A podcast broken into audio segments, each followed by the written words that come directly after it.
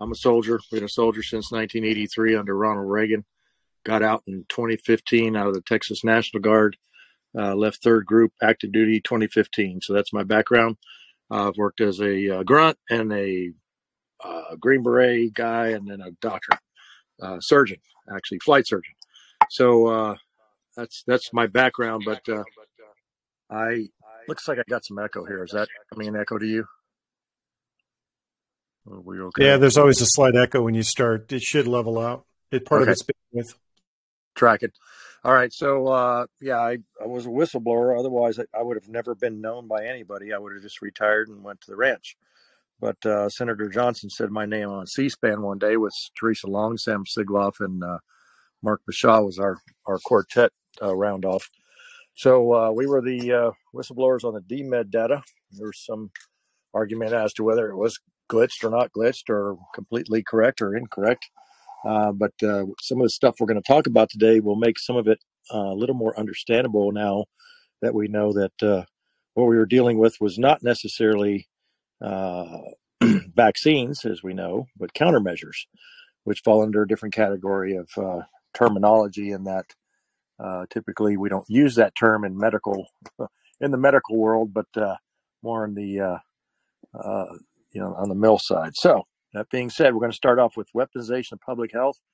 Uh, and there, I'm looking at a different deck, but we're going to go ahead and use the one you have because that's the one you got. So next slide, please, sir.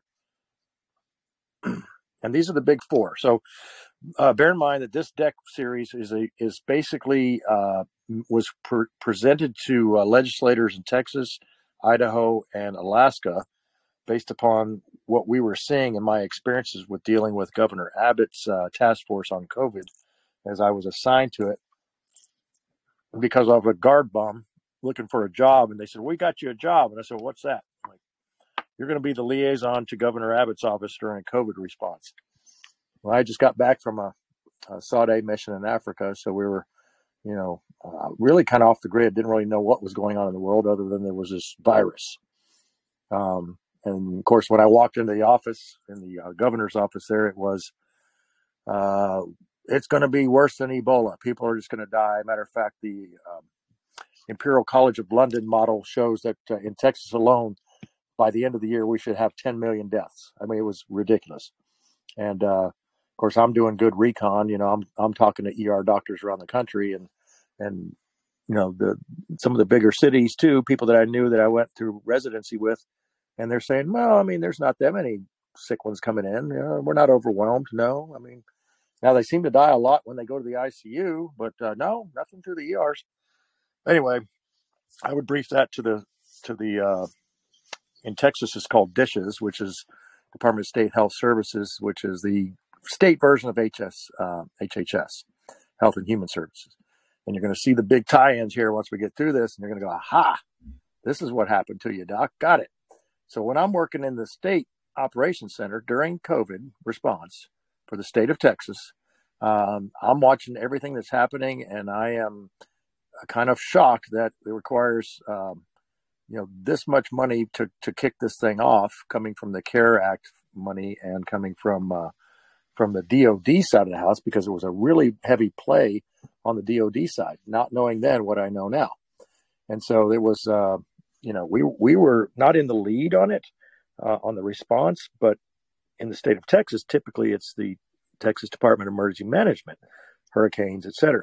Well, now you've got a um, a health agency running an, an emergency response, and uh, they're not really trained for that uh, to work in the macro in that scale, and uh, it came through as very weak leadership, etc. But from my standpoint as a doc, me me dealing with their docs and nurses, anytime I said the word hydroxychloroquine or ivermectin, got shot down. I mean, literally shot down.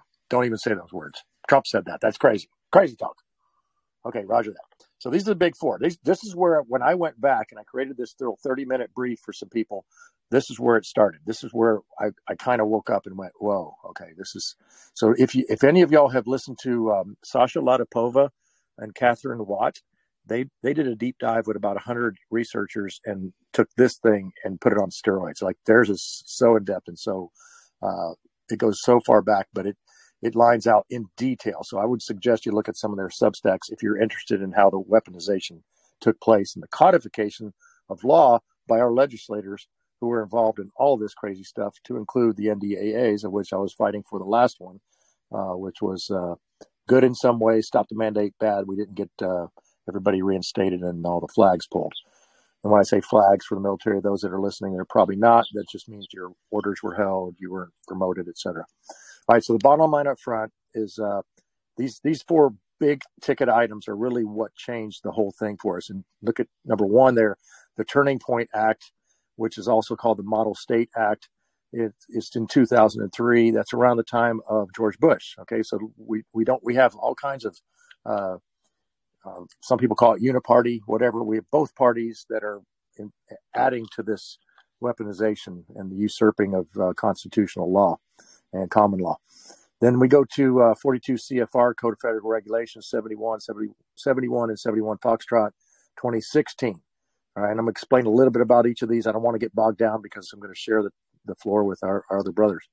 Uh, then we go into the NDAAs and each of those National Defense Authorization Acts in the seven or eight hundred um, ticket items that are in each one of those. If you if you comb through them like Todd Callender did to find them for me, uh, you see where um, the Defense Health Agency uh, has take has pulled in under it the HHS of the federal federal side. So Health and Human Services is now under a pandemic state of emergency. DHS is in the lead. That is the DoD. Well, kind of kind of goes around the, the uh, gets around the uh, comitatus stuff when you're considering that these are actually, in my book, bioweapons. All right, now we go to number four there, and that's the WHO pandemic treaty. We've been hearing about this. Realize that the, the, the word treaty in the actual write up of it, it's a WHO pandemic agreement. And so it is not a treaty, um, but they like to write that in the news. That's the gameplay. That's the wordplay there. It's not a treaty because a treaty is, you know, uh, I don't agree with this, but they say treaties uh, are, are, are, are above constitutional law. Um, but uh, this is an agreement, okay? And that's for the next pandemic of interest, P H E I C. All right, so the next one could be Marburg. I don't know. We've talked about monkeypox, avian flu, all these other things. Um, could be uh, some sort of hemorrhagic flu, and you'll know this when we go back to look at the next the next slide, which is uh, right here. And uh, this slide is important. Okay, this is the timeline and this is how. Uh, okay, this I don't know if you can see that. I can't see it on my phone, but I've got it pulled up on my computer. So I'm going to kick it off. These are two different uh, timelines from 1999 all the way through 2023.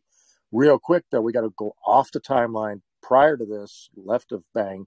Uh, at 1976, Henry Kissinger comes out and said, in a in a uh, classified document, says only 500 million people uh, the world can handle, and so that gets rolled over to the Cairo Accords. That comes in around 1994. Cairo Accords, they decide that, yep, they, Kissinger was right. We can only handle 500 million people. Well, 190 countries signed off on those accords. Therefore, it became the, uh, the, you know, the goal, I guess, the goal of the world economics and all that. So now, as we come along, that's that at top scale there, 2003. This is really what I want to focus on right now.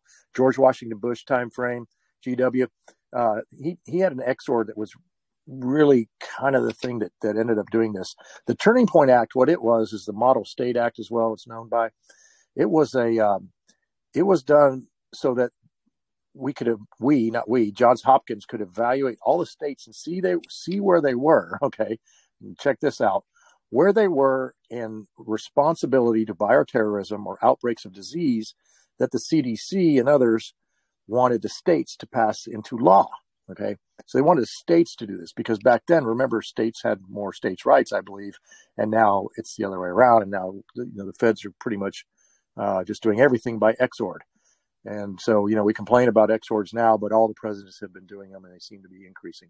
13295, that's the one that uh, basically told, uh, basically that exord said, George Bush Jr., uh, these diseases right here, and he lists them out, and I'm not going to la- name them all, but I'm just going to say they all come along the lines of SARS-CoV-1 and hemorrhagic flu, monkeypox, and Marburg.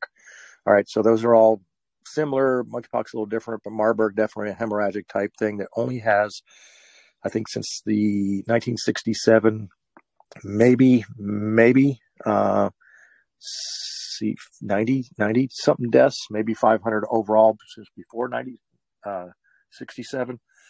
Not that many. To consider that there are vaccines out there for that now, and that the U.S. government has bought a plethora of those vaccines, just like they did with SARS CoV 2. Now, that comes along. In that exord, it says basically that the United States can, uh, based upon the findings of the uh, Turning Point Act, can quarantine people against their will. Okay. they can go as far as that. They can, uh, and, and we got to pay attention to the, always pay attention to the verbiage and, and who's in charge. And this is, this is the concern. So as we come along that line there, and we look at that yellow arrow that says 70 COVID 19 related patents created, they go back even before 2007, other related PCR tests, things like that. Some of the stuff that David Martin's talking about. Now we get into 2013, and the Defense Health Agency is created. Well, why was that created? Well, that was created because the the DoD wanted to look at all these other partner agencies as customers and so they created the Defense Health Agency to then, in order, shortly thereafter, at uh, 2018, develop a memorandum of agreement with the DoD, Defense Health Agency, in 2018, right before COVID is a thing, and say that if there is a pandemic, we will fall underneath the Defense Health Agency. Understand that Warp Speed was a DoD run operation. Countermeasures were created by the DoD. That is, you know, now they they were um, civilian clinics and, and, not clinics and laboratories. Um, whether it's Wuhan or not, that doesn't really matter. They were involved in it. It was either Wuhan, UNC Chapel Hill, whatever comes out in the wash later on, we'll figure it out. But this is this is a huge concern because as then we roll into the next year, 2019, on that CFR, the one that 2016, that really had a, a, a small role to play in the uh, in the uh, mandates and, and how the DoD was going to take the lead. But truly, the NDAAs are what what authorized because remember that that's a tool of, for authorizations, and so that authorization act authorized the DoD to do that.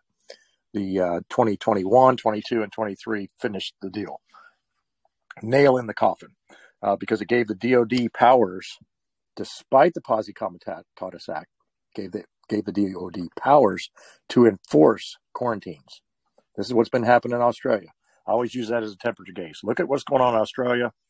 We're about two years, maybe a year behind what's happening down there. Uh, same with New Zealand. Um, I talked to some people in the UK. They're just probably about a year ahead of us in, in as far as their uh, as the tyranny goes, and that's just my perception. So I'm going to get to the end here, and then we'll uh, we'll be able to get uh, a couple questions or, or see what uh, Steve wants to do. But uh, what I want to really focus on now is if you go to the next slide, this is just kind of bring it all. Uh, I'm sorry. Okay, so we have maybe two slides. We'll see. That's a different one that I gave to Alaska. Okay, that's the Turning Point Act, and you guys can have all this and read the details if you want. It's basically what I'm tell- telling you about. Keep going. I'll get you to the next slide. Next slide, because this is this one's uh, oh, here's a fun one. These are the quarantine centers. Uh, this is something important to talk about. That's 2009. Um, there were 16, I believe, uh, around that time. Uh, at 2016, I believe, we might have had 19. Understand this. I, I, I spoke to the contractor for the next 10 quarantine camps that were being built. Time now, completion date September. Now I'm not, you know, I'm not scared of nothing really anymore, but uh, when I, when I see that happening, that's a crystal ball. That's a, that's a uh, you know most dangerous course of action kind of thing. So I get I get a little bit hanked up and, and wonder why is the completion date September. Um, so we, if you know if you're thinking about you know intelligence preparation of the battlefield type stuff, uh, you need to think about wh- what that possibly looks like. Next slide. So uh, keep going. These are the exords. These these are the things I talked about. So you know, I'm kind of, kind of keeping it short here, just so we can have more time for uh, other partners. Next slide.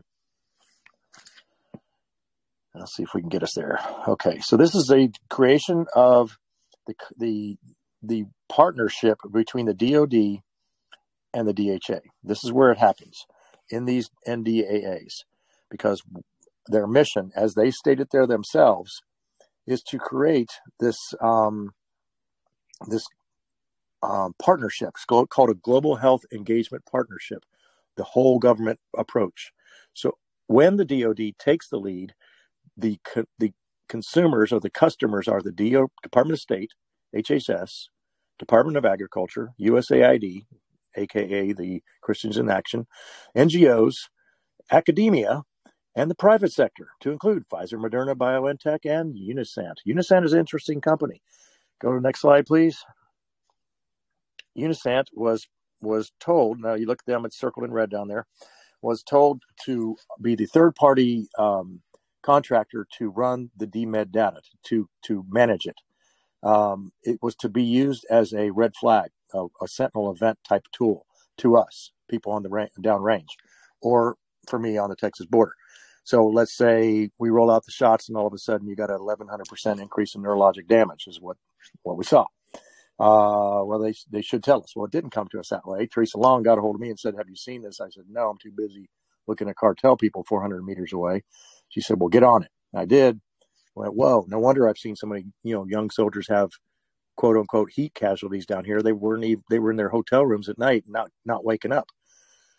So you know the DoD never allowed us to do any autopsies, and I never could get any proof as to what that was. But the money that was spent in the tens of probably hundreds of millions i don't know the exact amount uh, to me represented taxpayers paying for an opsec breach breach breach what do you mean by that operational security that information in that dmed data shows how many people have been wounded by something how many people have been damaged by something what our numbers are if that information is given to pfizer moderna and biontech some companies that have foreign entity uh, um, you know combinations of, of their leadership. Uh, that information is not something I want running around out there. Sen- Senator Johnson didn't either. He asked them to answer for it. They pointed back to the DOD. DOD answered in a form of a, uh, Politico article and just said, "Yeah, you know, basically stick it, Senator." So that's where we're at with that. So next slide. You see the the you know when you're when you're dealing with something like this where there is no no oversight, uh, there is a problem because it's dark money. So next slide. Try to get these are just uh, supporting documents. Okay, so that gets me to the end here. There was a couple other things I just wanted to say real quick, just to make sure. All right, so this is this is important. Follow me if you want to live. Right. This is a time sensitive target environment. Good plan executed rapidly is better than a perfect plan that's still being refined while the enemy is overrunning our foxholes. We've got to get like we've we I have been, I have been at just about every senator's floor uh, door up there. Um, their staffers, um, and y'all have too. A lot of you guys are doing the same thing in different lines of effort. Um, we're we're going to have to just, you know, peaceful noncompliance uh, until we can't be peaceful. I mean, that's my own personal opinion. Um, that that's where I'm at with it. So this is important stuff because if this next one comes around and they say we can quarantine you and these camps are built by September, um, you know, it, it's just going to be, you know, the uh, new Steffion's the uh, you know, my former unit's uh, motto is "We defy." I mean, I'm not I'm not going there. So, uh, Steve, I'll turn it back over to you, sir. Yeah, I think so. You and I are on the same page. It's peaceful resistance until we can't, and it, it unfortunately, I think this is only going to end one way now because we're so far down the we're, we're so far down the the the compromised realm that you can't look at any agency and not see it's compromised with some kind of a Maoist or communist at the helm, uh, especially DHS. And I think it's interesting though that when you show the laydown of the camps where those camps were located, yeah. that it's interesting that we uh, we talk about it, but I think there's more camps than that because I know there's a camp here in Arizona. Let me bring that slide back up real quick. Yeah, and I believe in that time frame that there were more put in that I just didn't have a slide on. But uh, I know for a fact that you know there's ten more being built, and that's like almost doubling it. You know. Yeah, I know, I know, I know. There's more camps than that because I've I've flown over um, camps in New Mexico and in Arizona, and go. I circled over one in eastern eastern Eastern Arizona, Western New Mexico. I wasn't exactly mm-hmm. sure where it was on the map, but you can you circle over and you can see that first of all, there's there's one road in and out. It's mm-hmm. literally a concentration camp. It's in the middle of nowhere. There's nothing around it for miles. Yeah. So I, I have no doubt that they're planning for the next the next um, contingency because it's it's pandemic or other health crises to be determined. Basically, they decide what a health crisis is. And the danger in that, as you said, is when you start going around posse comitatus, for those of you who don't know what that is, posse comitatus is a limitation that was put in place so that the military could not be used in law enforcement situations unless there's civil unrest and the the president declares either the Insurrection Act or there's a couple other pieces of um, executive orders that he can use to declare a national emergency martial law. Typically, presidents have, have stayed well clear of those executive orders for a very specific reason, and that is that it almost undoubtedly will incite civil war. That's and right. they have they have set up set conditions in the military, especially as a maneuver commander. You set conditions on the battlefield so that you can push the enemy or take the initiative away from the enemy and seize control of your area of responsibility. Essentially, what you're doing is you're setting conditions so the enemy can't fight back and take out any of your standoff weapons, any of your direct fire weapons, etc. Mm-hmm. They have set conditions with these IGAs, and if you don't know what an inter, the IGA is, it's an intergovernmental, intergovernmental agreement that was signed with the CDC directly from the counties. Right off the bat, it's unconstitutional because it violates the state constitution and it violates the directives that the governor can issue as well as the Senate and the House in each state. However, comma, because of some of the legislation that was pushed through way back in 2003, like you just talked about one piece of legislation, there's there's several pieces of legislation just in Arizona that were pushed through that give health and human services basically clear arching domain if there's a health emergency, which is how they've been able to usurp the constitutions, and no judge has ruled against it. And here's the other piece of this they always tie federal money to each one of these agreements. So they're basically soaking each one of these counties with with federal money. And why this is important is two reasons. Number one, in order for a county or even a school district for that member, for that matter, to to get any more money added to their budget, they have to have a special levy. And that special levy has to be approved by the voters to increase their taxation to pay for whatever that is that they're trying to fund. Typically, that's how counties have operated. COVID comes around, they flood all these counties with money, and they say, if you sign this agreement, we're probably not going to enact it. But if you sign this agreement, it'll give us the flexibility to respond. And oh, by the way, here's $3 billion. Boom. Exactly Yeah. that's you know I, I, would throw something in steve right now because it's a perfect time for it today i got off the phone with the uh, city uh, no the county commissioners from collier county florida they turned that money back in they said we're not taking it right and so they want me to come down there and speak because they're going to try to create some uh, actually um, uh, city codes or county codes to make it legal or make it illegal to take money from the cdc and they want to push that throughout other counties around the, the country. So they're they're people are catching on to it. What I, what I, what I wanted to say. Well, here in Arizona, the problem is, and you probably have some of the same problems in Texas, mm-hmm. is that the cartels have essentially oh. co-opted everybody in in you know the southern counties, even up to Maricopa in the governor's office. Mm-hmm. So they've, I know Pima County signed this. I know Yavapai County has signed this. I know um, there was two others. Uh, I want to say uh, Pinal County. I can't think of the other one besides Maricopa and Cochise.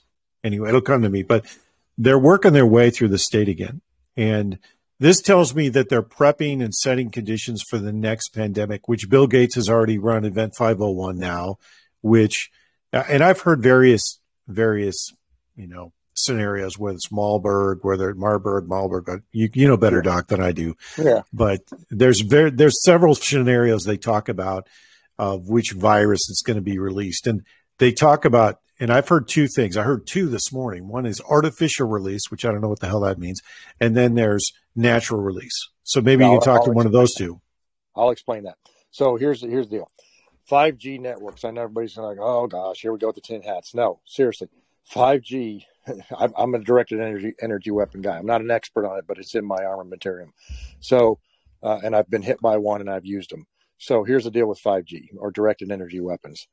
It can mimic the same physiologic responses depending on which frequency you use, whether you pulse it or not, and at, at what um, amplitude that you use. So if you mix those three together, and then you already have graphene or you have some other sort of metallic uh, substance in your bloodstream that acts as an antenna. It's but without it, the people in Canberra, Australia, can tell you about it. When a million people were standing uh, protesting the government in Canberra, Australia, and uh, got zapped by a 5G tower. Um, this this is a real thing. This this technology has been around since the 50s. You can ask the Hutus and the Tutsis what happened in '96 under Operation Crimson Mist when a directed energy weapon caused them to lose their minds and hack each other to death. So these are real things. These these can be done. So I can mimic those same things, and that's that is a release in that. And this is happening in Great Britain. I spoke to a member of Parliament uh, not too long ago. I'll give his name. He's an honest guy, uh, Andrew Bridgen. He's the um, uh, he was censured and he lost his whip position. Uh, he's kind of the Ron Johnson of Great Britain.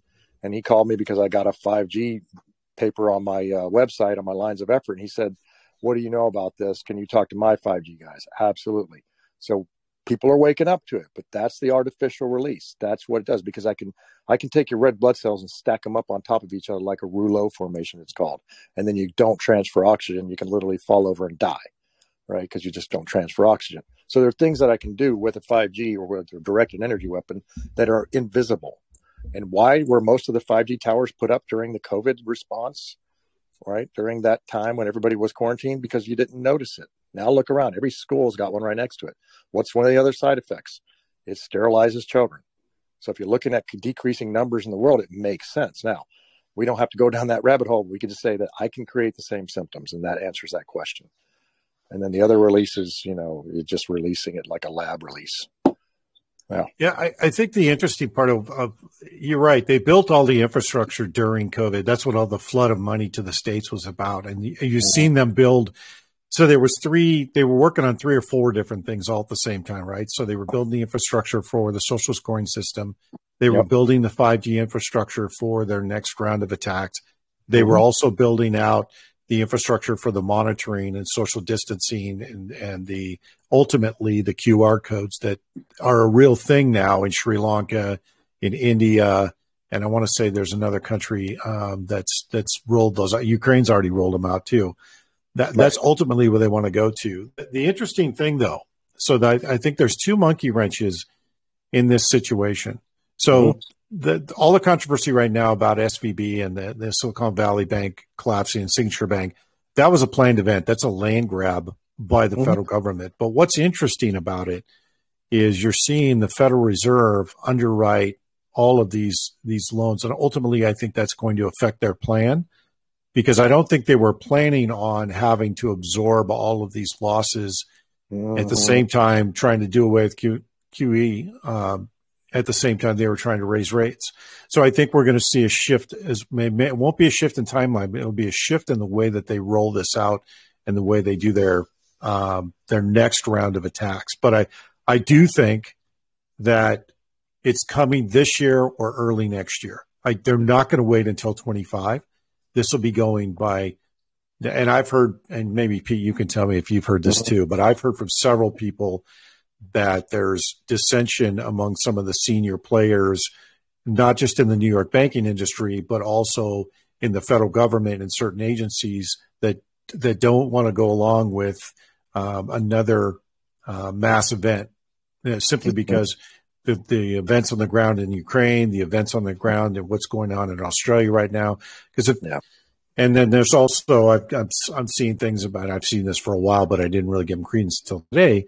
The situation on the ground in Israel that they're close to uh, some kind of a, civil war. I think all those things are going to affect their timeline. But yeah, the I question, yeah, the question I really want to ask you though, since you're the expert, is what can people do? Because I know this crowd's going to ask you this. What can people do to prepare? What should they have on hand to prepare for the next go round of this? I mean, besides ammo and food and water. Yeah. Yeah. I mean, yeah, yeah. Okay, so yeah, you know, we, we got those off the list. Those are our, our staples, our staple diets, right? I mean, I eat five, five, six, you know, every night. Um, but honestly, uh, you know, you you want to have a stockpile of um, of medications, basic medications. I'm not going to talk about you know wounds and things like that and all the the survival stuff. I'm not going to talk about prepping here. What I'm talking about is for the next thing, and the next thing is, and, and you know, I can't give medical advice here, but look, this is this is just a fact. Chlorine dioxide solution is an amazing thing. It it kills all of that stuff. Okay, it it does. I've seen it. I've been in Africa and treated people with malaria with chlorine dioxide solution. You could buy it, right? And and, it, and taking a little bit each day. Uh, you know, it says it's not for ingestion. Well, it, it's it's not. You're not drinking chlorine. Okay, so somebody wants to come after me for saying that. Well, they went after Trump for saying it. So what? Um, that's that's something that you want to consider. Uh, you can also use it to clean things with, you know, as well. I mean, it's just a, a good all around solution. Um, ivermectin, keep that on hand. Hydroxychloroquine, keep that on hand because that also can fight these things as well. Um, then you want to have uh, one of the good, uh, oxi- not oxidative, you know, anything that's uh, a good antioxidant is, is always good to have. You can overly antioxidize yourself. So I got to be careful with that. Use, you know, right kind of doses. Don't just double it because you think it's going to be better. Um, but uh, honestly, you want to think chelation too. So chelation is something like uh, if you're hit by a dirty bomb, you hear about a dirty bomb. Well, that's going to be a cesium uh, 127 kind of thing. Even if it is or it isn't, the chelation is not going to hurt you because it's activated charcoal. You don't have to get the powder kind that's going to make your teeth all black. You just go buy the the tablets, activated charcoal. You can get them anywhere, and uh, just take one of those a day, and it'll kind of keep you chelated for many of those uh, heavy metal type things. And then uh, one last thing I was thinking about it. Uh, there's this humic fulvic, fulvic fulvin, fulvic, human, humic fulvic. I always say that wrong. Um, it's actually from a peat moss, which is like grown above the Arctic Circle, but they do bring it. They do, they do create it. You can buy it, uh, and it's uh, you just look it up: H U M I C F U L V I C, and you can get tablets of that, and that's also a good chelator. Um, so those those things, and they're they're very uh, inert, but they are extremely do extremely well with chelating heavy metals in your body. And that's the thing that you want to think about because you don't want to be an antenna. You don't want to be a conduit for this thing to increase or potentiate anything in you already if you have taken the shots. But you also don't want to get these symptoms and then be the one that they go, okay, you, you're the next down, going down to the, uh, to the gulag. I think they're going to do it anyway. I think they're going to already have a list anyway. of people they want to quarantine. But uh, yeah. The stuff that you're talking about, I'll put into the both the channel. I'll put it on yeah. Truth Social, and we'll we'll make a list for everybody. So it, that's you don't have to sit there and write this down. Yeah. On the backside, so, I'll help you with it, and we can get it out there. Yeah. Appreciate that. So I want to open it up to questions. If you have questions, um, raise your hand, and we'll, uh, we'll we'll let you ask the the good doc here some questions. I know I have one here. Let me. Crazy night, love the name. Okay, just hit the talk button and you can ask your question. Hey, Doc, I have a question. Uh, I'm on the East Coast in South Carolina, and I tried to get council and to listen to things like this uh, two years ago, and uh, they were just dead silent then. Um, do you think there's a verbal approach that I can take now that is different, or some kind of documentation to show them to where it's legitimate, to where they will recognize it in a formal manner? Boom. Great question. Okay. So, uh, I find that with any of this stuff, uh, if I go out there and give too much information, it's overwhelming and they're going to think you, you know, you got a tin hat on, right? But everything that I said, even though it may seem a bit out there, it's not at all. Matter of fact, I have, I've held back. Um, but I'm going to say this there there is a website that I have. Um, it's you know I don't make any money on this thing. This is all just a labor of love, you know, because I still believe in the Constitution and the oath that I gave to protect it. So go to Dr. Pete Chambers. It's D R P E T E Chambers.com. Go to the Lines of Effort page. So Dr. Pete Chambers all together and then .com and go to the Lines of Effort page you can download the different things. I talk about 5G. I talk about uh, weaponization of public health. I talk about uh, some of these other things. I keep adding to it as more and more things I'm, I'm involved in. Um, and then uh, there's references there. So when you go in there, I most of them I have linked out. You can just you know press on the link. But if it doesn't work, just cut it, paste it, put it in, and follow it, and you'll have the documentation to uh, to do do the homework for you. for. Thank you. Yes, sir. Any other questions for the good doc? I know that. Uh, thanks for the ad. My thanks to my admins for letting. Uh, I'll open it this up. is true. I have a question. I eat a lot of cilantro. Is cilantro a, an adequate uh, chelation agent, or should we use something stronger? Okay, so it's uh, it's on a scale of one to ten. I'm going to put it in the category between two and three, maybe five, depending on how strong you get. Um, so these other things would probably help. The easiest thing to find is the uh, activated charcoal uh, to help you chelate, and it's the easiest thing to. It doesn't really. It doesn't mess with your digestion. Um, there are some probiotic things you can do as well. Um, there, there are places where you can just get a good probiotic, and that will help your gut then absorb things appropriately. But as far as the chelation goes, that's uh, um, yeah, that's a mid mid to lower range um, you know efficacy on that on the cilantro. Yeah, but it is it's definitely there. You know, another one you can use is uh, is apple or citrus uh, pectin, P E C T I N, and that's another chelator. And literally, a citrus pectin basically is taking the white stuff off the inside of the uh, the peels and just scooping that out. You don't have to eat the outside of the peeling, and just uh, you eat that's the pectin part, and so you can eat that, or the apple pectin, which is a thinner layer, but still both of those work as a chelator as well and those are natural and you know you get have the fruit as well Thank you, and, and thank you for uh, correcting my pr- pronunciation because oh, I've been calling it chelation for 30 years. That's okay. I, I still call it skizzer so I can remember how to spell it. So you're good. Any other questions out there for the doc? We, by the way, we we lost uh, Major Sigoloff, by the way, so uh, we'll have to pick it up with him another time. And right. and, and Pete, we can get, can we get you back for another live chat before I open this up back question, for questions? Real quick. Yeah, oh yeah, we'll definitely do another one anytime you want, brother. Awesome. Okay, sorry I interrupted. Uh, I don't know who was asking that question. Uh, good evening, Lieutenant Colonel uh, Murray and Chambers. Uh, standing salute to both of you. Yes, sir. Um, I run an all vets chat here on Telegram. Um, Doc, one of the uh, people that come to my chat, you know, forty five seventeen. Oh yeah, video. Yeah. anyway, awesome. yeah. Uh, finally, good to speak to you. Um, I'm honored. First time. Oh, yeah. Well, uh, same. You guys are worth it. You're worth it. Uh, he's worth it. 45 is a good dude. he uh, he, he's our comms guy. So yeah, um, yeah, and very technical. So two part question for both of you. Um, number one, most important, uh, really we have to get downrange is comms. Second part of that question, if I had a battalion staring at a whiteboard, would civvies uh-huh. be in the writing? Ooh, I'll let you answer that one, Steve. I don't. I didn't get the last part. What was the last part about civvies?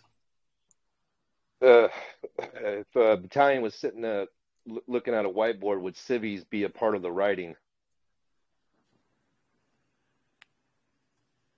Oh, with cities. Sorry. You, uh, no, no, civies, civilians, sir. Civies. Oh, sorry. Okay. Yeah. The bandwidth sucks tonight. So bear with. If I ask you several times, it's because you're coming across to my end choppy. So so I think there's um, we Troop and I were just talking comms this week. Um, we're just now getting to it. I think so. There's several things that I would say for comms, right? So if I if, so I I'll tell you what I have. So I've got some PRC 152. I have Harris PRC 152s. There's a host of other knockoffs out there, right? But those are tactical radios. There's and, and troops trust me, Troop's got this down to a science. So if you if you watch his channel and all the videos he's been putting out about comms, he talks through VHF, UHF, um, and HF radios and what you know which environments they're good for. Right. The problem you're going to have with tactical comms in a city and an urban area is you're going to have lots of interference because um, there's a number of different um, competing signals within a city. Right. So um, we we have the luxury of wide open spaces here, but when you get into an urban area, you get all kinds of clutter, not just in the uh, you know signal propagation, but in um, repeaters, etc. So you want to keep shortwave comms and then you want to have long haul comms. And eh, Troop, you could probably answer this better than I can. I'm, I'm probably not doing this any justice. But the other part of that is you're going to be talking on nets that are probably going to be saturated with other people. So you have to be mindful of that and you have to have some very clear lines of communication, meaning good call signs, good good nomenclature on the radio that everybody understands. You don't need to like create your own code system because it's kind of dumb but you need to know who you're talking to and you need to have um, good two way, right? It's not like SINCGARS when you get on SINCGARS and you can, you, you say your call sign, you know, the net's um, pretty well secure. At least, you know, you know, somebody's listening, but you know, whoever's on that net needs to be on that net. It's not going to be that way when you get on GMRS, which is shortwave, or you get on uh, VHF with repeaters. Could be anybody responding to you. So you want to have um, everybody in your group understand what your call signs are going to be and how you're going to use them, and then which nomenclature you're going to use to ident- identify certain uh, assembly areas, certain bug out locations, etc. You, you're going to want to have specific comms around each one of those. Meaning, what I'm driving towards is you're going to want to have some kind of a pocket guide that says these are the comms we're going to use if X happens. These are the comms we're going to use if Y happens. These are the comms we're going to use if we bug out. This is going to be you know, the assemble area if no comms are available. Does that make sense? Yes, sir. Completely. Thank you, sir. I mean, you're the the key thing here, and and again, troop, you can chime in anytime you want.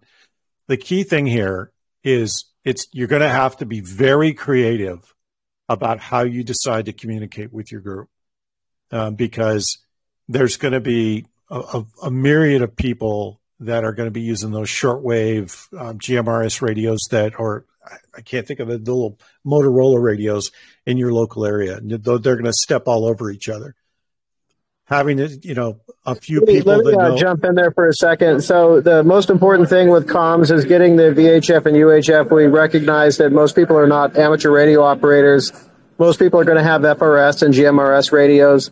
And then we're going to have a lot of people that want to illegally transmit on amateur radio frequencies, not recognizing that trained operators are using those to establish networks for establishing communication with different groups, uh, for doing medical evac and other stuff. So what we're working on in the Trooper channel is just establishing good operating practice for people who are in your neighborhood, your cul-de-sac, your trailer park, you need to get the people that are across the street from you and the people that can directly help you secure your area in a method that's disciplined enough that you can communicate with each other and not interfere with your other neighbors or zip codes. That's that's the key factor. And then as you evolve that, you're going to have amateur radio operators that are able to use NVIS, which is a, like a close skip propagation where we could talk from Phoenix to Prescott or Phoenix to Yuma. That higher level order of communications, we're also evolving but you need to have that local level of communications established first. And that's very simple to do. And there's a lot of uh, misinformation about that. People think they need to, t- you know, get the best radio at the highest power with the biggest antenna, and that's the opposite of what you need to do. Because not only are you interfering with other neighborhoods or groups around you that are trying to do close communications, but you're also increasing your radio signature. And if you don't want to be surveilled or you don't want to be detected or you don't want to be interfered with, you don't want to be putting a big signal out there that can be triangulated on. But the primary focus of the near communications is to coordinate with your neighbors and establish who's who, you know, who's who in the zoo in your neighborhood. And then as we establish that, that hierarchy and we're able to coordinate with other groups or at the, the whole thing with state level communications and, and doing things like a HF skip from Phoenix to Yuma is to have people have the ability to observe, identify a threat, observe, give good, accurate information. We call it salute in the military size activity unit location. But basically being able to observe your area. And if you identify something that, that just isn't right or you're not sure about, you want to communicate that up the chain so there will be other operators that have more sophisticated radio capability and we'll be communicating with each other. Our focus is to first stay out of the conflict space. That's the very first thing I always say in all my videos is you want to be self-reliant and stay out of the conflict space. The government doesn't care about you and your AR-15. You're not a threat if you have an AR-15. They want you to shoot at them so that they can eliminate you. The government fears people who are self-reliant self-directed, self-organized, and self-capable. So you want to use those small FRS and GMRS radios to establish your, your local groups and harden the area that you that you live in, and then we'll evolve that network communication uh, fabric as as we as we go forward, and we're working on that now. Roger that. Yeah, that's fascinating, Trooper. Uh, good, good roll up. I'm going to give everybody uh, just a quick 40,000 foot view. This is Doc again. Um, you know, my background also is uh, a Green Beret officer, and, and I've I've done the unconventional warfare thing for reals. And when you're in an immature environment, which is technically what you're going to step into if things do go awry, is you don't want to be that guy that's out there getting triangulated on, you know, and exactly what Trooper is saying. You don't want to be that one that's out there. You got to, you know, take care of your your inner perimeter security and then your outer perimeter security. And remember this: if you just take the mindset of uh, of what the insurgents did to us, we always used to say, we have the watches, they have the time, which means you've got time on your side. If you've done any preparation, you've got time on your side. Slow down, take your pulse, breathe, you know, shore up your your position, whatever it is, you know, take care of your family, make sure everybody's good. You got food, water, all those things are are rocking, and then you start developing that inner and outer ring of security as you've already established, which is you know what we call a PACE plan. You've got primary, alternate, contingency, emergency, but but don't complicate it and don't don't get ahead of your headlights, because uh, if you do in an immature environment, a lot of mistakes can be made, and uh, you'll you'll end up actually more detrimental than if you had you know stayed back and just exercised that uh, you know you got the time uh, model. Like I said, the troop could do this a lot better than I can. Thanks, thanks, Doc. I, I, I agree with you. Uh, you know, there's, I could, you could go a number of different directions talking just comms, right? There's, there's a number of different directions to go. Um, and Steve, could I throw something in there real quick? Absolutely. Yeah, uh, Matt Jack Donner. Um, my background was I was an IEW guy for probably like four decades, but uh, regarding comms, trust your equipment. You test it out beforehand. You keep your batteries charged, whatever, but trust your equipment. And case in point is when the Berlin Wall fell. Uh, I was at Devens at the time, but we were getting all of these reports that from field stations, hey, you know, what's wrong with our equipment? People started tearing into boxes and ripping them open and troubleshooting in this. Well, the answer was simple. They were being jammed. So you might see that in an event like this, where they jam all of these low level radios because they don't want people organizing. So if you happen to go through all of your settings on all your channels and you hear nothing but white noise, you're probably being jammed. Trust your equipment. Yeah, I mean, I, I get all that as far as the comms goes, but I, I do appreciate the commentary. The the problem is dealing with civies for one. Two, I don't have enough vets in my area to throw together a small tactical team. Everybody I know is kind of spread out right now. Um, I, I, do have uh, one Marine, good friend of mine. He was EOD, but he's got heart issues. Um, so my quarrels are with not only the comms on, on a on a short term basis or short stack basis, but more of on a on a longer, uh, broader basis. Um, being able to connect with the with the with the right, you know, team, should I say, for lack of a better word, in another area just to find out what you know what what's going on um you know because i mean yeah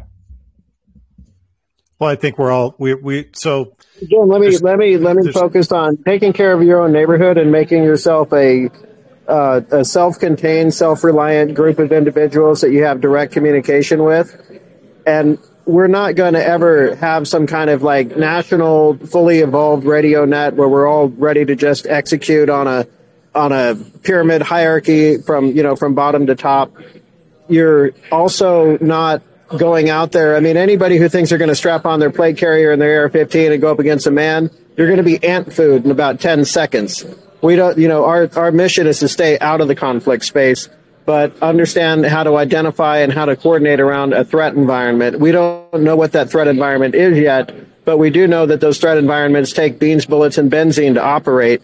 If you're already in your home and you got your 55 gallon water jugs on the side of your house and you, you have a minimal preparation of self-reliance so that you can you can become a very small um, uh, inconsequential concern to any any kind of superior force that's operating in your environment, but you can communicate what that superior force is to others.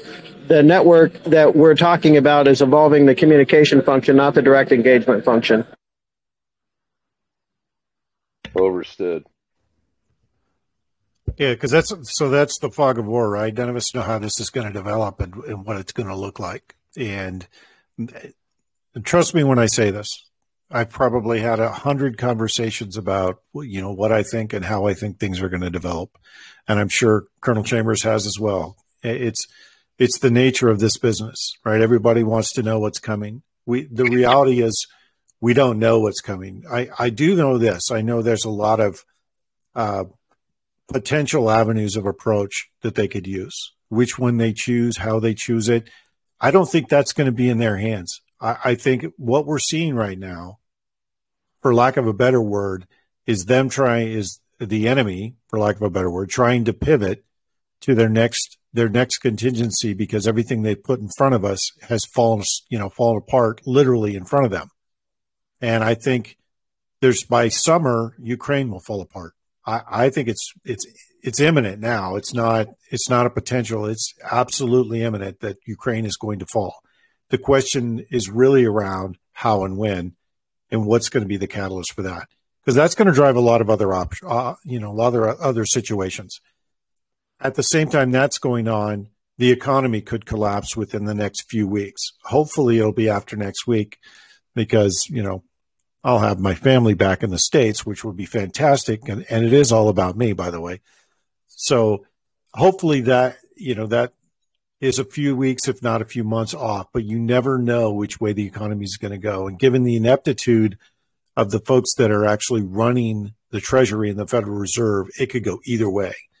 I originally thought and still think that Europe will go first and then the US you know if and when the economy collapses it's that's imminent too then there's the third piece of this and the third piece of this is what is going to happen with the immigration and the fentanyl piece of this, right? Because we've had this massive influx of people and there's more people in route right now to come across the borders. And what does that look like? Are they going to have saboteurs that go after critical infrastructure? Are they going to have disruption teams in the cities? Are they going to use the rural areas? They could go a, a number of different avenues. So the short answer on comms is, is you know, troops, right, stay out of the conflict zone, let it develop and then figure out what your what your options are going to be. My my advice, and, and I'm sure um, everybody will chime in on this, is have a good plan. One of the things that one of the plans that I have just with my, you know, with my kids, because they're not in this state, they're they're in a different state, is we have specific locations that we'll bug out to if things get really really bad, and we have certain rally points and timelines associated with that, and we've walked and driven the terrain. So we know exactly what that looks like from here to there. What obstacles are there, what cities are there, what what terrain is there. So my advice would be walk the terrain if you're going to plan bug out locations, if you're going to plan community um, community zones where you're protecting your community, walk the terrain. Walk it with everybody in your group so everybody knows what that looks like, where their role is, what what the terrain looks like. And we used to do in the military, we used to do um, rock walks, right? You put battalion commanders next to each other on a floor, lay out the map, and everybody walk through what their concept of operations are. You do that for a very specific reason, so you eliminate fratricide, but more importantly, every unit commander, every battalion commander understands where his left and right units are going to be maneuvering and what their plan is. So if there is an issue, you can get on the com- command net and start to deconflict. And that is really important when you get in maneuvers in a maneuver space and you're trying to move from point A to point B. So I would say if you can, if you have time to rehearse that, time to, to go drive that terrain, trying t- time to do those things, do those now, because that is the, the, this is the time to do that. I mean, ho- hopefully that makes sense. Yeah, well, well said, Steve. That uh, this Doc again. So yeah, and and I'll I'll only add really um, just one one little little thing from from my standpoint is I work at a think tank. So where where I'm in Central Texas here, I'm always in the know on, and I have SMEs uh, on each subject out there doing their business and telling me what's going on. But we all work in this one particular model, and it's what we call the the uh, ML COA to the MD COA, most likely course of action, all the way a spectrum to the most dangerous course. And as a good Boy Scout knows, you got to be prepared for all. Now, we we we pr- we train for the the worst case scenario. We have our battle drills, so to speak. We know how we're going to react to each thing, but honestly, it you we, we just pray that it's going to be the most likely course. And I don't know. I, I don't have a crystal ball. When's the next pandemic going to come up? I mean, I I sat in on a, a, a WHO meeting the other day on Zoom. Somebody gave me a name, and I popped on there and listened to him. And uh, you know, I, I made well, I, I, got an invitation, and I told him my name was Dr. Seuss, so they didn't they didn't pick it up. So anyway, Wilhelm Seuss. So I, am listening to this thing, and they're talking about the uh, uh, what was it the Marburg in Africa, and the you know the vaccines are already created. Of course they were. They were created actually in 2000, or their patent was for two in 2000, created 10 years after. So w- when they're doing that, that's what I look at and go, okay, well, it looks like it could possibly be that. But you know, back to my talk when when Bush came out and said these are the the pandemics that could cause quarantine, I just look at that list and I go, and and just about every one of them has been hit in the media over the past two years, uh, talked about. And I think that they test things just like a probing fire. They test and see what are we getting, what kind of bang for the buck are we getting on this. And when I say they, who's the they? Well, it's it's the privateers, you know, trying to make money out of this thing.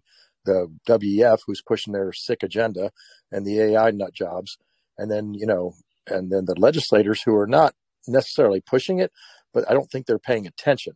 You know, I, I pray that they're not complicit in, in treason, but uh, at this point right now, I I still haven't seen the Nuremberg committee being formed yet. So uh, I'm, I'm just not gonna not gonna hope for that right now. But right now we gotta we go go with the facts and uh, just just think about along that spectrum. You know what, and and you know pay attention to what what these guys are saying because a lot of these guys were, you know, I talked to Master Sergeant Donner the other day and I was like, "Are you li- like listening into our think tank? Because you're saying exactly what I'm saying." So we we've been around for a while. We see these things. We look at patterns. We analyze patterns, and so we it stands out sometimes. And so, uh, but yeah, thanks guys for uh, for the information. This is a good good talk tonight. Yeah, I appreciate you answering um, questions. Thank you very much. And I, I, would answer. I would ask. I'd add one more thing, just just a sec, Jack, because I want to. If if I don't, I'll forget this. One other thing to remember that, and Jack brought this up earlier, is the the electronic warfare side of the house, right? They assume they're going to they're going to jam specific frequencies and specific bands, but also assume that they're going to flood social media and they're going to flood the news with just garbage to keep people confused. We've we've already seen that in a couple of different instances. Look at East Palestine. Look at all the garbage that was pushed into the system around what was going on there, and people were completely disoriented and confused. And I mean completely. So the other thing that I would have as a part of your plan is an information plan. How are you going to pass information? How are you going to share information? Where are you going to go for information? And what are trusted sources that you have in your specific groups? Because you can't rely on the news. You can't rely on the local news. And you definitely can't rely on social media and assume it's down. What are you going to use for sources of information? And have that as a part of your plan. Sorry, Jack, go ahead. Inject a bit of levity. We don't we don't have any spies in, in your think tank, uh, Doc Chambers, but we just we got a great we got a great group of guys. You know, we got Trooper, we got Colonel Murray, we got my brother. You know, my brother's a cybercom master cybercom officer. We just got a bunch of good people, and uh, you know that's why we're why we're here. You know, and uh, we're we're very appreciative that uh, to have you. We really are. Hey man, one team, one fight. You know, Steve said earlier, it's, it's facts. Cool. Any other questions while we got uh, Colonel Chambers?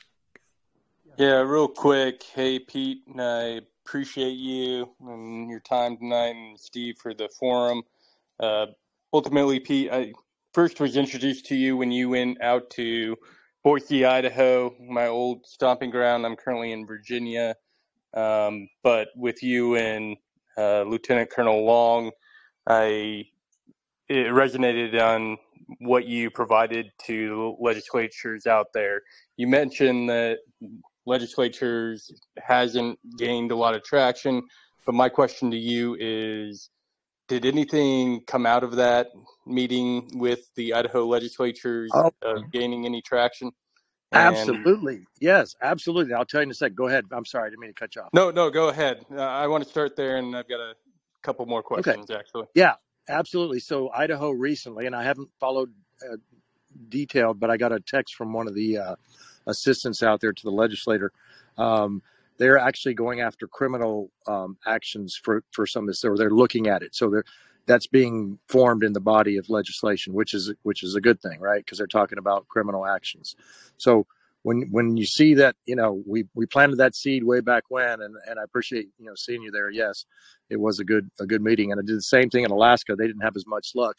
Uh, they have a different uh, uh, you know different type of governor there. But uh, anyway, yeah, Idaho has turned out to be a, a really a big win, and I think it's going to go even further. So yeah, we did see something come of it. That's great. And my next question is, and again, along a different topic, but regarding DMed, I am Mhm. aware of looking in Palantir uh, database and the government contracts prior to 2019 and Moderna vaccine being one of those contracts. I don't know if you can speak on this forum, but Yeah. ultimately want to know, are you aware of the DoD contracts for vaccines prior to 2019 regarding COVID 19? Negative. I, I'm not aware of the contracts themselves. I didn't. I didn't go down that rabbit hole with it. Um, no, so I wasn't at that level. There are some people that have. Um, there was some argument whether or not the data that we even got early on was correct. But here's the deal: I do know that every provider that I know, that some of which did not want to be whistleblowers, but that are honest, uh, they could. We could just see it empirically, right? We weren't getting the data coming from the DMED, even though when we looked at it, it was through the roof and we had the two days where where it shut down after Johnson said it on the on the deal there, um, uh, on D, whatever uh, C-SPAN and, and on some of the other media's. So it went down and it was a glitch. But when when I look back at some of the and, and really I think you know the place to look for that specific answer would be to look at Katherine Watt, uh, her Substack, and uh, Lat Latypova, uh, Sasha. Those two have done a, a great job of getting really really deep in the weeds on every aspect of this to include um, patents and contracts. It's just I haven't had time to fish through all that. Roger that. Uh, one statement and then one more question, and I'll turn it over to everybody else. But uh, first off, appreciate everybody on this call that is, uh, again, has given their life to the oath. And uh, for those on this call that are in the civilian capacity that support all of us that have given that oath and hold it true. Um, my last question, though, for everybody on this call, and mainly for those that are military members, is, and this is to you, Pete, and you, Stephen, initially, is what confidence do you have in the DoD as we stand to date? wow. Yeah, confidence. Um, my confidences have been built upon relationships um, since I came in as a young enlisted guy, but you know more so as an officer, especially in a smaller unit uh, where your reputation precedes you. And so my confidence are with individuals that I know that are still in. Um, my confidence as a whole at the uh, you know geo officer level and some 06s I know that are great. Uh, they're are fully capable, but uh, when you're when you uh, either are too much of a coward to uh, disobey an unlawful order, um, that's where I lose confidence. And I, I've seen that over and over and over. And it breaks my heart because some of these people who I do know, some of the legislators I knew, who I used to think I had, you know, 10, 20 of them that I trusted, I, I think I might have one now on the, on the legislator side now at the federal level. Uh, with my, you know, with the DOD in general, to be able to fight a war on two fronts. I, I'm not. I don't. I don't know that that can happen right now. Not with the.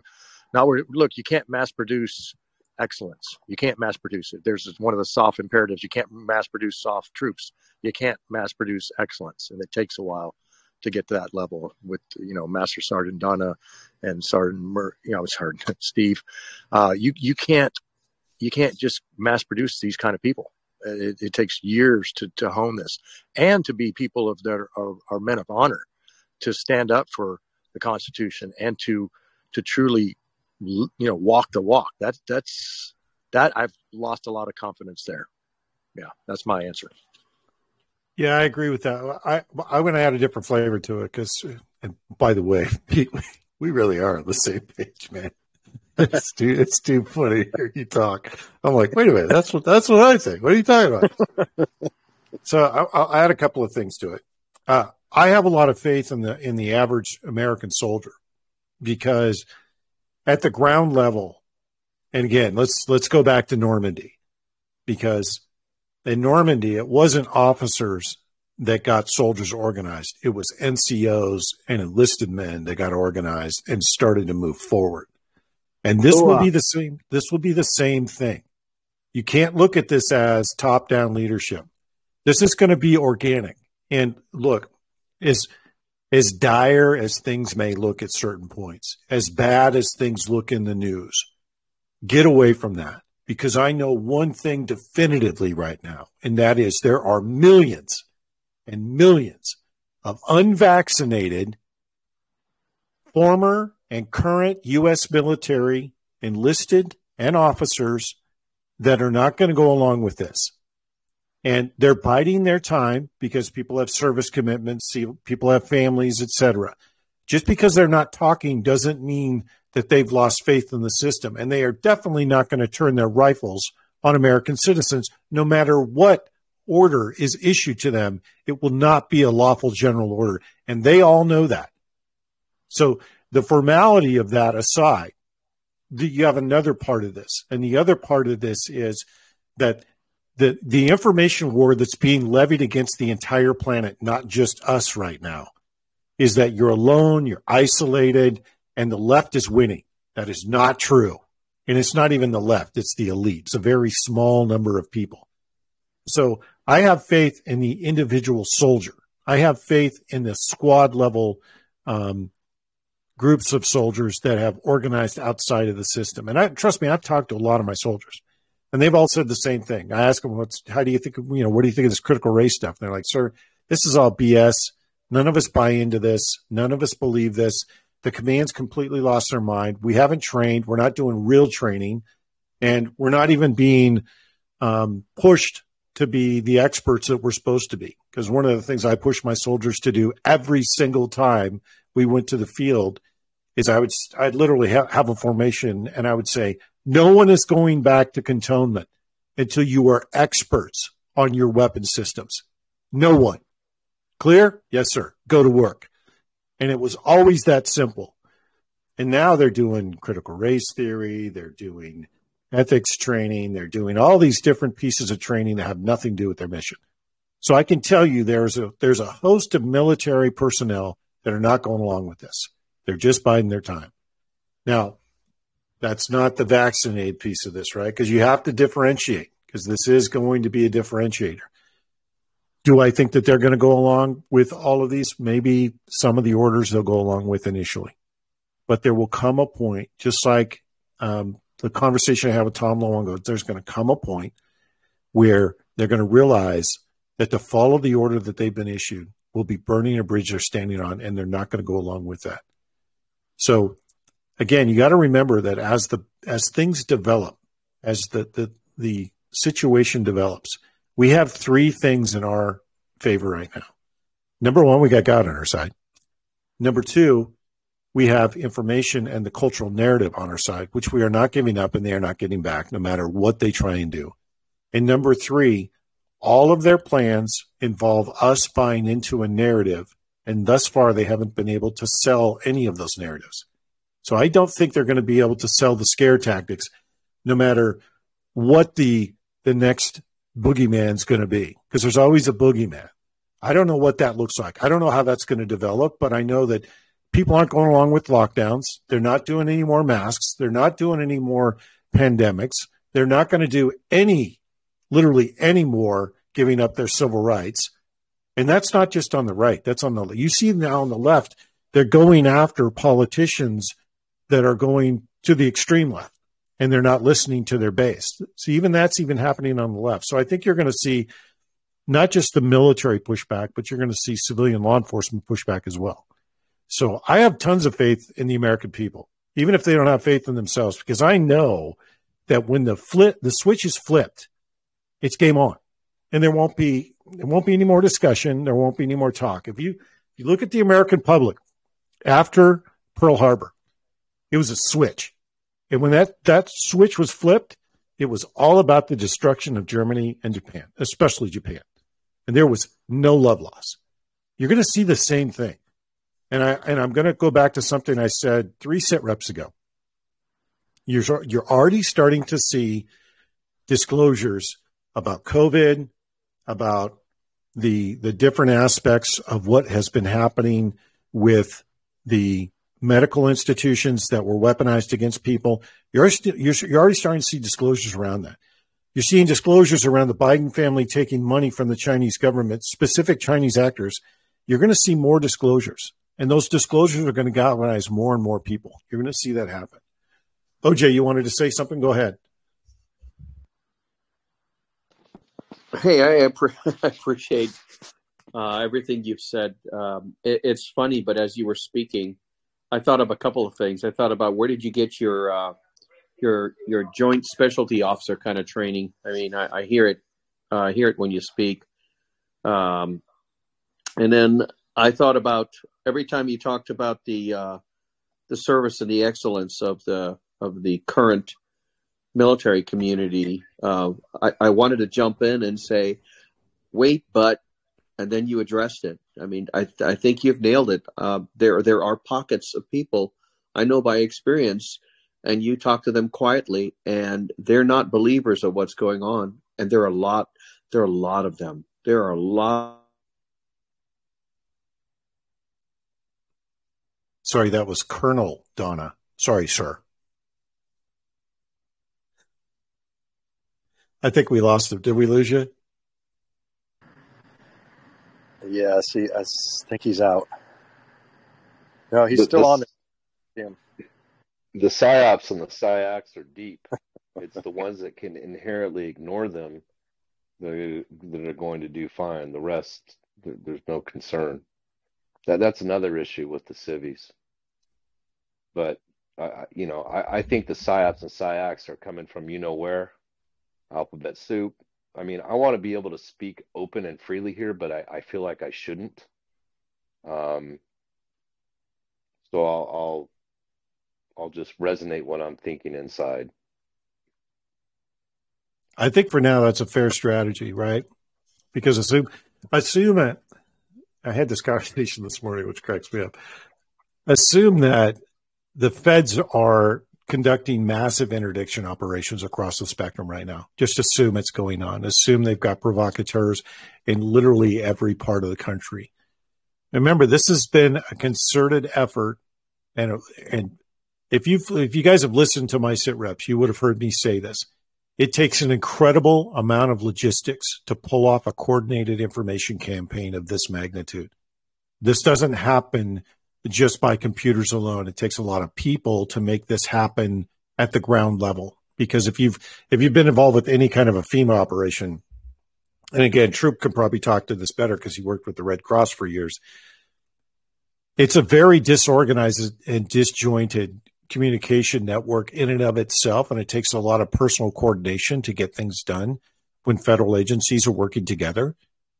Assume the same thing's going on here. Assume they have a lot of people on the ground that are infiltrating all these different groups, listening to all these channels. It's all they're doing all day long is listening to these channels and filtering information. So that's not a bad strategy to have, right? Until you vet people thoroughly, you have to be somewhat cognizant of that. And, and uh, trust me when I say this, just in this conversation right now, there's probably five people that are way better than this, way better at this than I am. And everybody is kind of measured, right? So you should have a measured response for a specific period of time. But that said, I, I completely understand where you're at and what you're thinking because we're all probably thinking the exact same thing. Any yes, any sir. other questions or feedback? Just, yeah. just real quick, and I'll I'll leave the floor. Uh, I I got to meet up with Keshel um, last year, and uh, I had a real a real short but sweet conversation with him, and I'll leave it there. I'm not going to revisit that conversation here, but it was it was nice to chat with someone that had um, um, some knowledge. That's it. The good Captain Keshel's a very good guy. He's a real thing. Yeah, yeah and he's tall. yes, he is. yes. He... yeah, Steve. I heard from uh, I, I, heard from Seth. He's he's he's still in Hawaii. He couldn't he couldn't make this meeting because I guess uh, he's uh, he's leading the charge over there regarding voter integrity. I guess he got a big win too. So but uh, so he wanted to be here. But as far as the the last speaker, I just wanted to make a comment. Um, when you're afraid, it it inhibits your ability to think rationally and clearly. And all out of this stuff that you're seeing on TV and you know in the media, it's uh, you know 90% of it is psyop. Okay, so and it's designed to to confuse you and to make you afraid because if you're in those two states you you you you lose your ability to rationalize and to think clearly and that's what we're seeing i mean all of this stuff with this transhumanism and you know men can have babies and and you know it, all of this nonsense it's meant to confuse you and to instill fear because when you are in that state and you cannot rationalize and you cannot think clearly, it is easy for them to to to sway you. It is easier for them to get you to buy into this this belief that okay, if I just give in a little bit, then we'll go back to quote unquote normal. And we are way past the point of this country ever going back to what what we think of as normal. I mean, it's just not going to happen. So just uh, stay in your Bible. Stay in your Bible. Stay in stay in the things that you know to be true. That uh, despite all of their lies, that uh, they they cannot twist that. Well, Master Sergeant, maybe you didn't hear what I said correctly. I, I said that those that aren't able to inherently ignore the psyops and psyacs are the ones I'm I'm concerned about. That's that's what I said. Just to clear that up, Master Sergeant.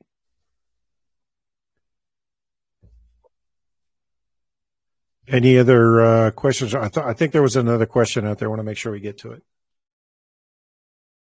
Yeah, I just wanted to comment, uh, Lieutenant Colonel Murray. I hope all these people that uh, actually want to do good and see good, like myself, and getting involved in their community, um, I hope they step up regardless of what their background or what, regardless of what their skill set is, because you never know a thing until you go try to do it. And even if you fail, you're probably not the only one in the building or the only one in the atmosphere that failed at that to begin with. And, you know, most likely somebody's going to come behind you and try to show you something wild. Um, and to all the people who are opposite of that idea, all the people that want to see bad things happen, I hope they measured the distance from the soil to their anal cavity, and I hope they engaged and closed that distance really quickly and painfully. I think you're going to see that. I wanted because... to, I wanted to add on to that because I I always say you're more powerful than you think you are, and the people that we're concerned about are a lot less powerful than they think they are. So your self accountability, your faith in God, your faith in your training, your faith in your family and your neighbors, that's what makes a difference here. And you need to remind everybody at all levels, you know, not everybody's a special operator or a Green Beret or a lieutenant colonel or whatever but everybody is an American, and if you have a degree of patriotism and faith in God and love for your country, you're exactly the type of person that needs to be involved and engaged. So just remember that. And when people are getting down, I want to leave everybody with a thought. When Moses was fleeing to the Red Sea, God did not leave him a kayak. He had faith in the Lord and faith in his training and faith in his people and faith in his mission. You are more powerful than you think you are, regardless of who you are or what training you have.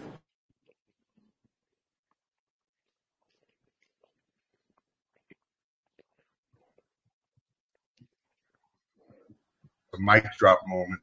Well said. Yeah, I'll, I'll ditto that. Well said, brother. I add one little thing to that. Go for it. Uh, the the uh, you know the fear and the uh, and the kind of apprehension and all that stuff. Uh, being a forty year veteran of logistician as a logistician, if you could build your comfort around where you are and what you think you need and where you're going to get it, and build your your base of so that you're not trying to figure out where I'm going to get food, where I'm going to get water, where I'm going to get whatever medicine, especially. If you don't have to worry about that as things start coming at you, whatever it is, psyops or real kinetic or whatever, if you build that cocoon of logistic support behind yourself and your family and your friends, that lends a lot of comfortability to your situation. So I would say that you know you got to be confident in in where you're at, what you have, what you need, and where you're going to get it if it if the crap hits the fan. So you know, self reliance is a is the key to making yourself comfortable getting ready to go into this or maintain in this this whole environment.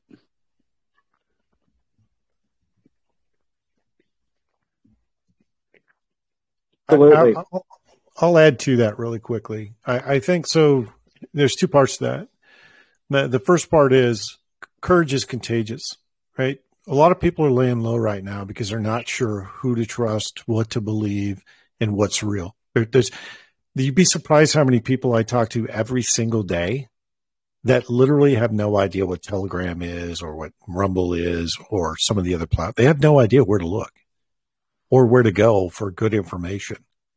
And that's I think that's some of that's going to happen organically at the at the local level, right? You're going to see people start to ask questions when when major communications break down or major communications are interdicted. You're going to have people starting to form in groups. And then the second piece of that is once that happens within your local area, you'll start to see people coming out of the woodwork. People you probably didn't even realize were thinking the same things you were, just didn't voice it.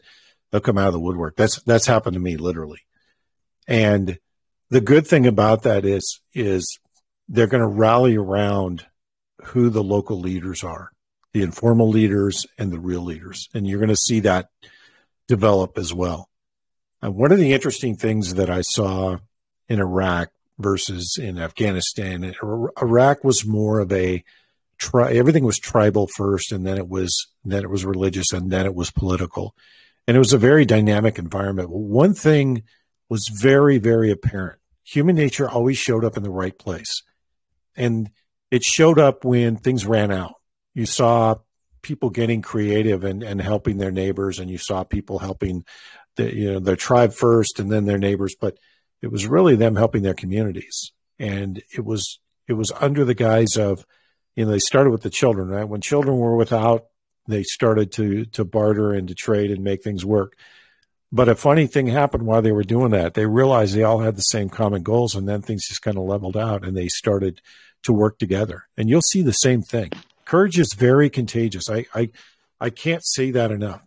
And and the other thing that's that's missing from our social dynamic right now is the fact that people have forgotten who we are. The younger generations have no idea who we are. And that that's going to be let's just say that reminder will show up in probably one of the most unique ways because it always does. And you'll see communities starting to work together. It's already starting to happen but it's it's happening on a micro level, and I think that's going to explode as well. So, and then the last piece of that is, look, you can't prepare for everything. Don't try. Prepare the best way you can. Part of the sphere of influence and line of sight I've been talking about is that your sphere of influence helps you build complementary relationships within your community so you have a pool of people to work with that you can trust and a pool of pe- people that you can work with just on communication as well. All of those things matter. And the funny thing happens with, especially, and I'm not, okay, I'll just say it, with Americans. One of the things that happens with Americans, when bad things happen, people start to rally together to solve problems. I've seen it happen time and time again. And, and not just in natural disasters or emergencies. I've, I've seen it happen in a variety of circumstances. And you will see that happen again. And I think it's all a culmination point that's tied to disclosures, it's tied to current events, and it's tied to shortages and things not not being delivered and people having to do without. Remember, we're talking about 10 generations that have never lived without anything. So that's going to be scary for a lot of people. And I hate to say it, but if you're listening to this, all of you are community leaders. So you'll see the unity piece of this build as the communities start to suffer more and more hardships. There'll be initially, there'll be probably some, I'm going to hunker down, but eventually that's going to go away as people start to, to communicate at their local level. Uh, I, th- I can't say that. I'm probably not doing it any justice, but I think all of those things are going to play all at the same time.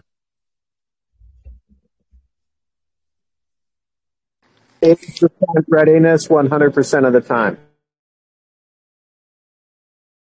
Say that one more time, Trip. You're breaking up. I caught part of it. Focus on on what you can what you can control. I go on the on the motto of be 80% prepared 100% of the time. You're never going to be 100% prepared for anything, but you need to address the things that you know you need to address. So if you're at 80% going into it, then your brain can focus on that 20% you don't know when you need to know it.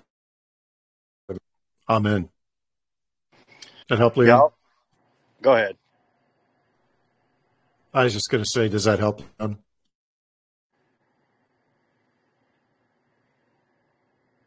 Yeah, that that reminds me of uh, uh, of uh, something I learned in uh, jumping out of planes uh, down there at Yuma. You know, when you're doing your emergency procedures, which I've had to do a few in all those years, um, the first thing you do is control the controllables. So typically, emergency procedure pilot will tell you this for sure. I'm sure there's some pilots on here. Uh, you don't let go of the yoke. You uh, when you run out of fuel, you you keep flying the plane, right? So uh, the, the answer to, to controlling chaos, there's no real controlling chaos. The answer to operating in chaos is to control that controllable right in front of you. And then the biggest thing that I get from people when I'm talking and I'm out, um, you know, just talking to people as a doc, really, is anxiety. Anxiety's just devastated our our our latest gen, later generations. Um, people are not as social anymore. They spend most of their time looking at their phones or or kids, you know, playing games and interacting with people is hard enough just to have a normal conversation, much less any confrontation or any any added stress to their lives. And you know, and I've been through it. You know, stress inoculation was a way of life for you know 39 years for me. Uh, really more on the first half as a lower enlisted guy, but still. Um, and and it and it's that the more you do it, the better you get at it. But you got to you know you got to train right, you know, and and control the controllables. And it's the little things. So now I'm working with a, and I'm not going to go off on a tangent here, but I'm just going to tell you what I'm working on. Is I'm working with a, a an outfit that's basically teaching people how to grow um, uh, food if you will, or a uh, victory garden on steroids, you know, but not using chemicals, uh, so that you can actually turn your yard into a, a place where you can have sustenance. You know, walk out your back door and you can and find things, and in creating the communities that then can share those particular things in your own uh, farmers markets in your neighborhood where I grow potatoes and you grow corn and then we trade. And then uh, I, I have a skill set. Okay, I'm a doc. I got a black bag. I'm going to come to your house and I'm going to trade for some preserves today. And we're going to get through this hard time because where I grew up, when a tornado came through and it squashed the town next to us, the other town got all together and went over there and helped them out. But things that I saw that happened in Katrina and Rita and Harvey and some of those places where I saw communities get together uh, out of love and, and out of you know the the truest virtue of a warrior, which is love and not hate. Um, when I saw that, they did fine. When I saw them prey upon each other and get you know uh, the anxiety levels went up, um, then they started preying on each other, and, the, and those things that's human nature. Just what Steve was saying. When you saw those things play out downrange, it was when they were put to the test. And by God, we're Americans, and on top of it, I'm in Texas, so I'll be kind of proud of that. Uh, we're we're Texans, and we and we we you know we'll stand on the line. We'll stand shoulder to shoulder, and and you know, and I always tell people they say, "Well, were, were you were you born in Texas?" Or you know, when they ask somebody, I'm like, Davy Crockett wasn't from Texas. He was here one year and died at the Alamo. Neither was William Barrett Travis. Be proud of who you are. Be proud of being Americans, and and we will rise to the occasion. But you're going to fall back to your training. So you've got to make sure that you got that training at least at a basic level, and it starts with mindset.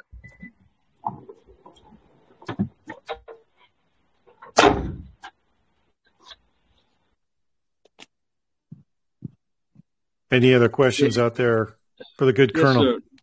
sir. Yes, sir. Doc, uh, been following you for a while. Um, God bless you. God, God bless all of you for, for all you've done.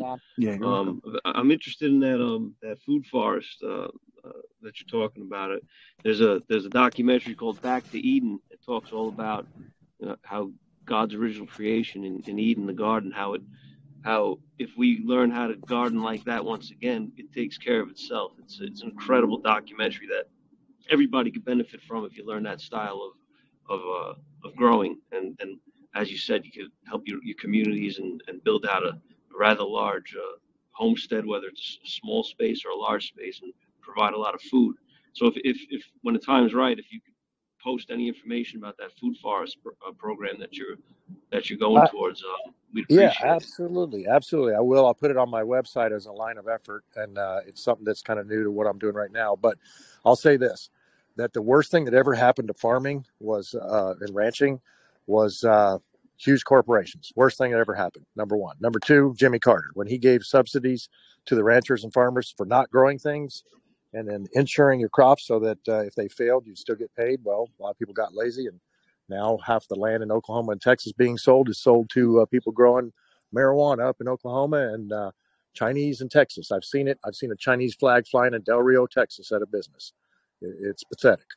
So yes, I will. I will t- talk about that uh, more in detail. I'll put that out on the website, and uh, it's it's pretty amazing because it's just good stewardship. It's in. Uh, let me see. Oh, by the way, the answer to all these things is in this little book I got. It's called the Bible, um, and uh, you know Genesis uh, one through four um, talks about mankind have having stewardess stewardship over the land and the animals, and there's a there's a there's a real meaning to that. And so uh, that's exactly what this stuff is based upon. This is there's there's no magic to it. It's just treating it right, and it and you don't need the chemicals, and you don't need the Monsantos, and you don't need the Tyson's uh, meat packing plant. We can take cattle and we can sell it right to you, um, and that's what's happening right now in Texas as since COVID shut down the Tyson meat packing plant because the PCR tests, which are ridiculous, shut it down. That's a whole nother subject. but anyway, yes, I'll get it out. Yeah, Yes, Return sir. to Eden is interesting because uh, that, that that was shot in Sequim, Washington, which is an interesting place in and of itself. But the if you haven't seen the movie, essentially what the guy does is he uses wood chips and grows in wood trip wood chips, and he uses chicken manure chicken manure mixed with um, I think it's sawdust that he sources locally, and he's got all these dope deals set up to where people come and bring stuff to him, and he shares all shares all of his his crops, and it's it, it really does work. I had uh, I think twelve raised beds in Washington that are using the exact same technique, and things grow, and the soil stays moist, and it, it's it's amazing how it works.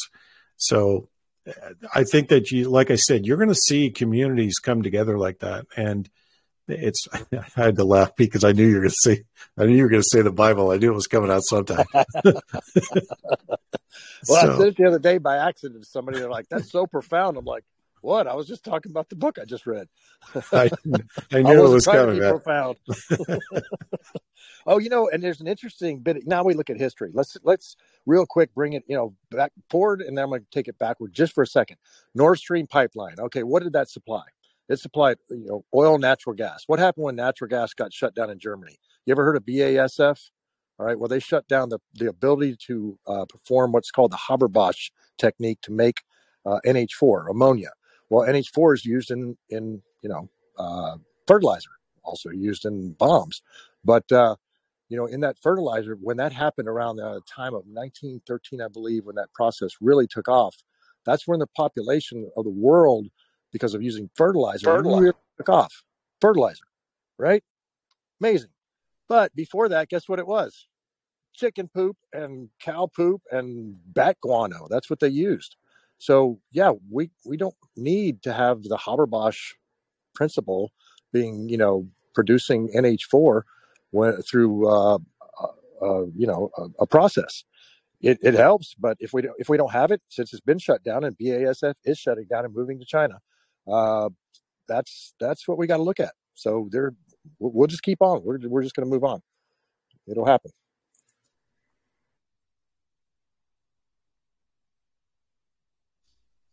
Jump in there real quick. Go ahead. Sorry, I'm trying to come off mute, so go ahead.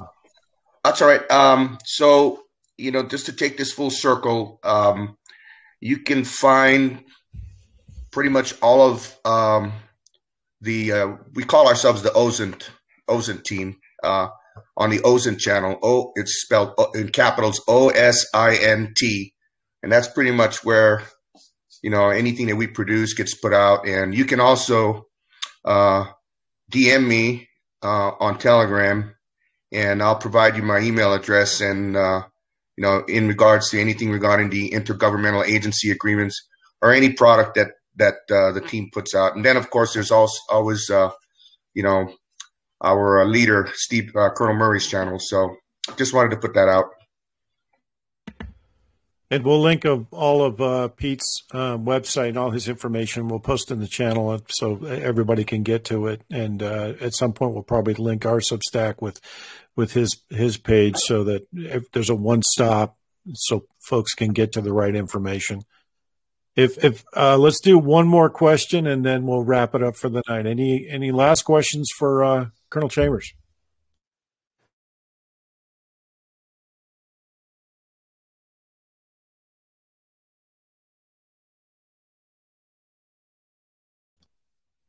I think you stunned him, Pete. Just saying. I think he's stunned well, him today. uh, yeah. Hey, look, guys, consider me. You know, if this is a team, I'll be your team doc, and then anything medical, just uh, you know, run it through me. I can help with other stuff too. But uh, yeah, always, uh, I'm always here to. Everything that I have is your your guys' stuff. So, any any last that. things you want to say to the group? Yeah, actually, I do. Based upon something that you just uh, mentioned over there, is uh, you know those moments, those those key moments in in combat. You know, it's like uh, if you're doing a close quarter battle and you hear the AK magazines hit the ground, you're like, okay, now we got to go now, right? Because they just reloaded. Okay, so uh, June 6, 1944, uh, Omaha Beach, first IDs coming on shore. Uh, they're they're getting just slaughtered. You know, direct fire, indirect fire, all this stuff is happening. These soldiers just just can't. You know, they're they're leaning up against uh, seawalls. They're they're digging ditches in the sand and uh, George Taylor, uh, I believe Colonel George Taylor. Uh, you know, pretty rare to see a colonel on the beach, you know, in the middle of combat, but he did, and um, I, I, I, appreciate that. But he looked around and said, "Hey, there's only two kinds of soldiers on this beach: the dead and those who will die." He looked at the Bangalore torpedo. It hit the wire. It, it cut through the wire for you combat engineers out there. That's people that aren't. That's a piece of ordnance that slides underneath a wire and blows it open so you can get through wire. All right. So the, the follow me if you want to live. Let's go. Now he didn't say that part, but uh, he did say the rest of it. And so it's important to know we're at a moment like that, but it's it's not where we've got to uh, fix bayonets. It's where we've got to fix our hearts because the truest virtue of a warrior, I'm telling you right now, I, I searched it for 39 years, is love. I've, I've, operated out of hate before, and it just tears you down. You love who's next to you, you love who's behind you, and and whoever's in front of you. Uh, you, know, you pray for them, and you hope they see you know see the light. If they don't, you know, then it's then it's business. And and and in this business, we're not talking kinetics. We're talking about we are just going to defy. We're going to do what we want to do. If somebody tells you you can't do it, you say okay, and you do what you're going to do anyway. because you're Americans. You got sovereignty. Sovereignty is the solution, and the solution is sovereignty. That's my last note.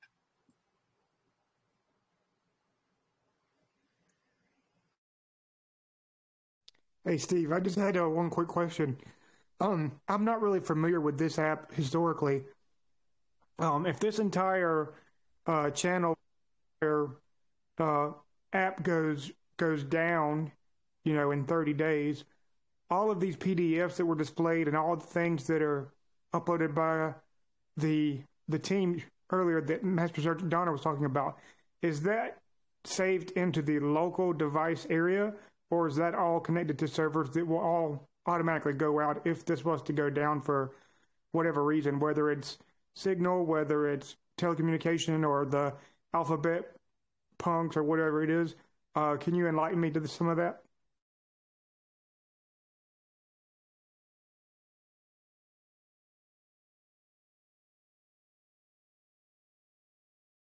We have lost. I think we may have lost Steve.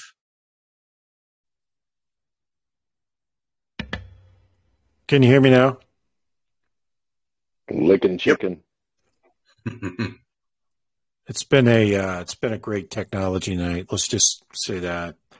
So all the things that we post to the channel are posted to Substack. Um, we have a queue of things that are going into Substack. Um, the things that Troop posts on on his channel, he also posts to my channel. You can download those either from his channel or my channel and post and download it to your local drive. Um, you can also uh, hit the Substack. There's a the variety of ways to do it. I I have a, uh, a backup of everything that I've posted to Substack, sitting on a uh, both a network drive as well as a a, a local drive. Does that answer the question?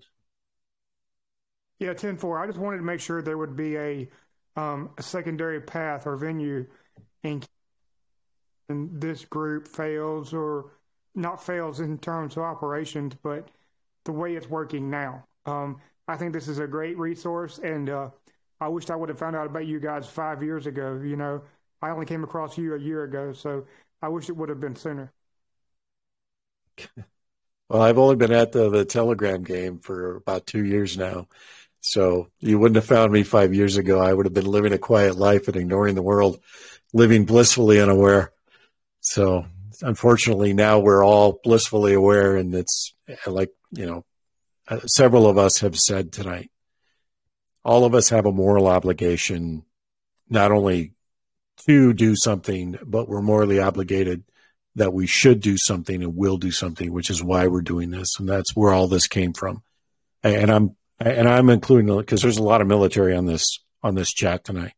Um, I see uh, at least one other lieutenant colonel down here, uh, Lieutenant Colonel Crawford. Thanks for joining, by the way. I know we have the good Captain Arroyo that was here as well. By the way, thank you for the uh, hospitality over the weekend. It was fantastic to meet you.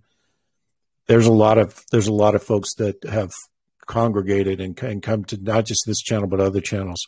If I'm a conduit for multiple people and and, it, and is for a source of information that's reliable, then that's that to me is a success. So we're we're going to keep doing what we're doing. I'm definitely going to have Colonel Chambers back, and we'll have uh, another. We'll do another discussion as these IGAs develop because I think they're going to develop, and we're going to see some other things. But this, hopefully, this is a reference and a, and a good place to start. I know that you know, Troops are repository of knowledge. You've got uh, Centurion, who's a repository of knowledge. All my admins have a lot to bring. I have law enforcement in my admins. I have, I have business owners. I have, you know, uh, political activists. I have you name it. They, I'm affiliated with so many different people now, and I don't think that's a coincidence. I, I think all of this was was put in front of me as, as my brother used to say, sometimes you're thrust into things that you don't want to do and people are thrust in front of you you have to recognize and meet them where they are and things will develop from there. And he was right. And that's where we are. So appreciate the feedback. Um, and if pete if you don't have any last comments uh, i will say thanks to everyone and we'll do this again probably um, yeah. in a, two weeks. Thank you sir. That was great. All right everyone. I appreciate it. Everyone have a good night Good night.